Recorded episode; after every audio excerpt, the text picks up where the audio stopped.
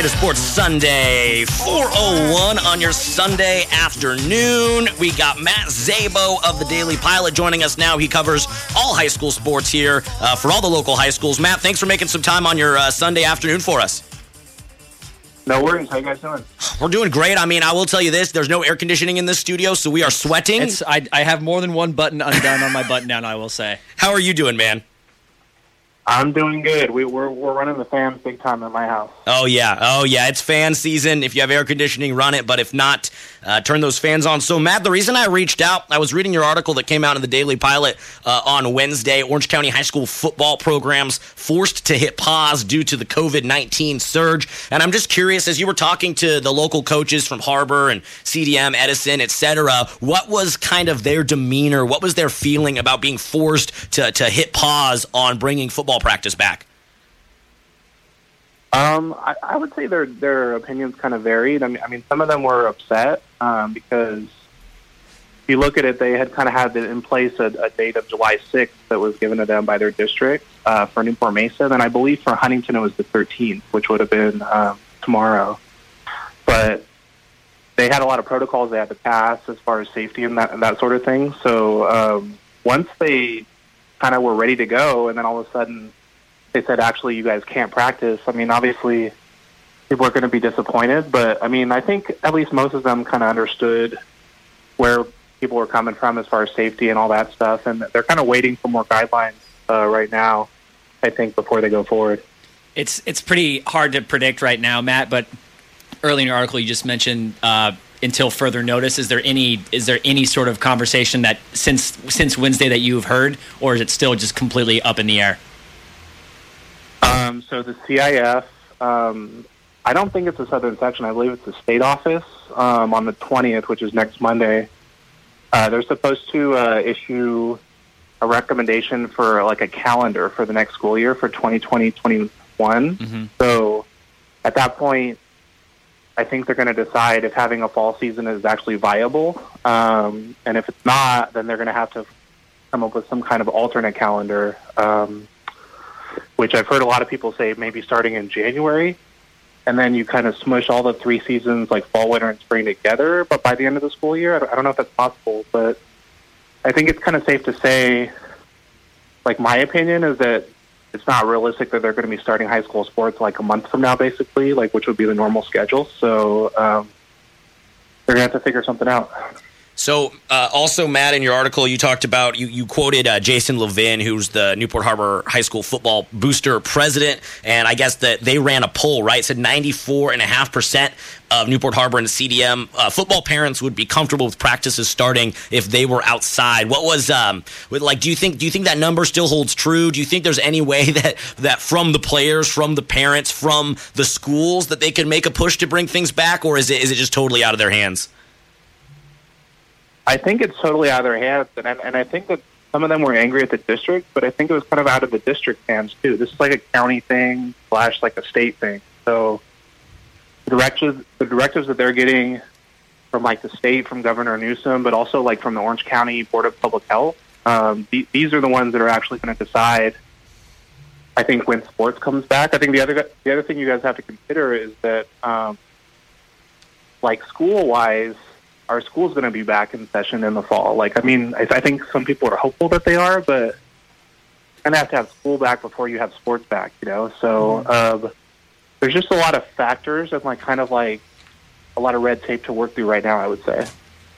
And let's say football does get postponed till January. Do you see some effect there being with multi-sport athletes if we have spring sports overlapping with what would have been fall sports playing at the same time? Do you see any effect in that sense? Do you see multi-sport athletes dying in that sense?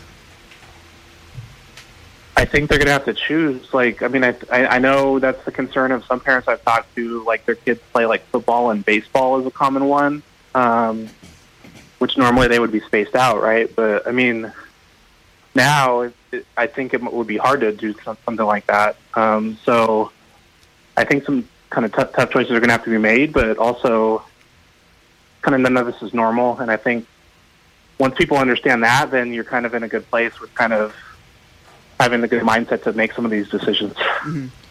a big hurdle that we've mentioned before on this show uh, when talking about the possible return of high school sports, particularly high school football, is, you know, comparing it right now to everyone's like, oh, the N B A's coming back. Uh, they got their bubble. They're getting COVID tested every day. Baseball just started firing up their camps. They're getting COVID tested every day.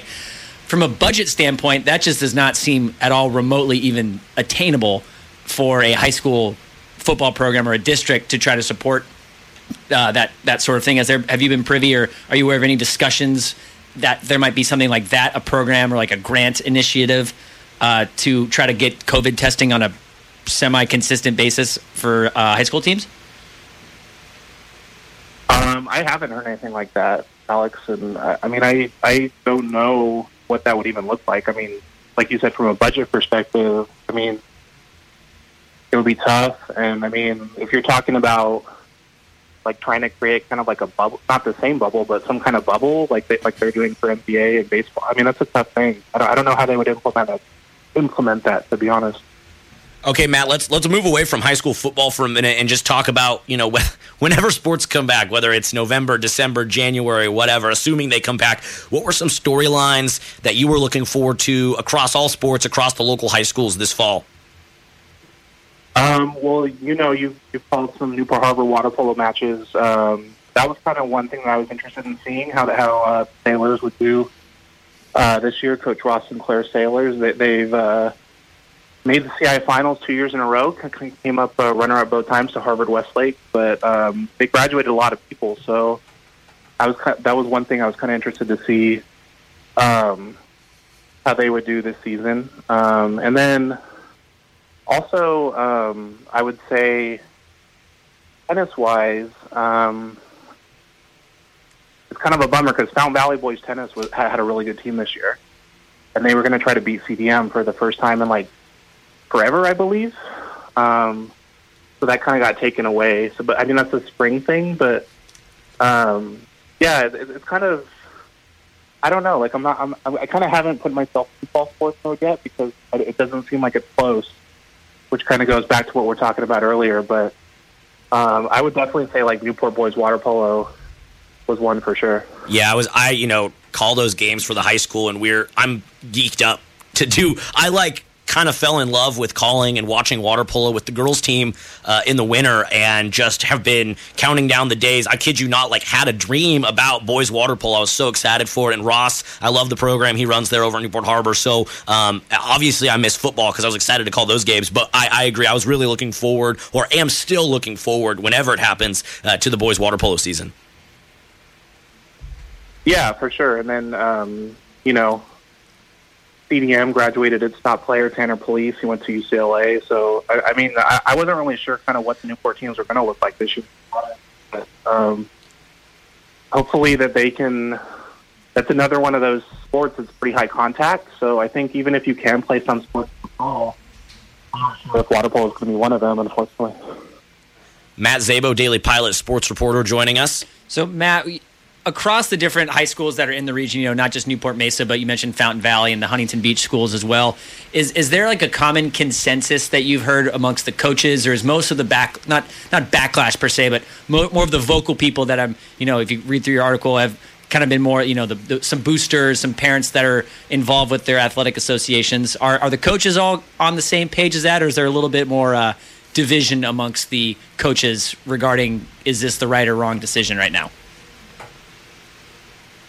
I mean, I think ultimately a lot of the coaches would lean towards that this is the right decision, just like I said, from a state perspective. But, I mean, you're basically – I think a lot of them feel bad for the kids most of all because these are kids that, you know, I don't think that a lot of people were used to or were ready for the kind of the spike that's been going on over the last couple of weeks either. Um, a lot of people thought that this spring, what happened in the spring, that was unfortunate for those athletes. But, you know, the class of twenty twenty-one was going to kind of be a different story. But, um, yeah, I mean, football is kind of a weird thing because you have to, there's some amount of preparation that goes into getting ready for, you can't just, like, start practice and then in a week or two have games. I mean, um, you have to have conditioning and all that stuff. So, um, I don't know. I, I, I think a lot of them, all the coaches I talked to were optimistic that there would be a season like this school year coming up, but will it be in September, October to start? Will it be in January? Will it be like even in the spring? I've heard. Um,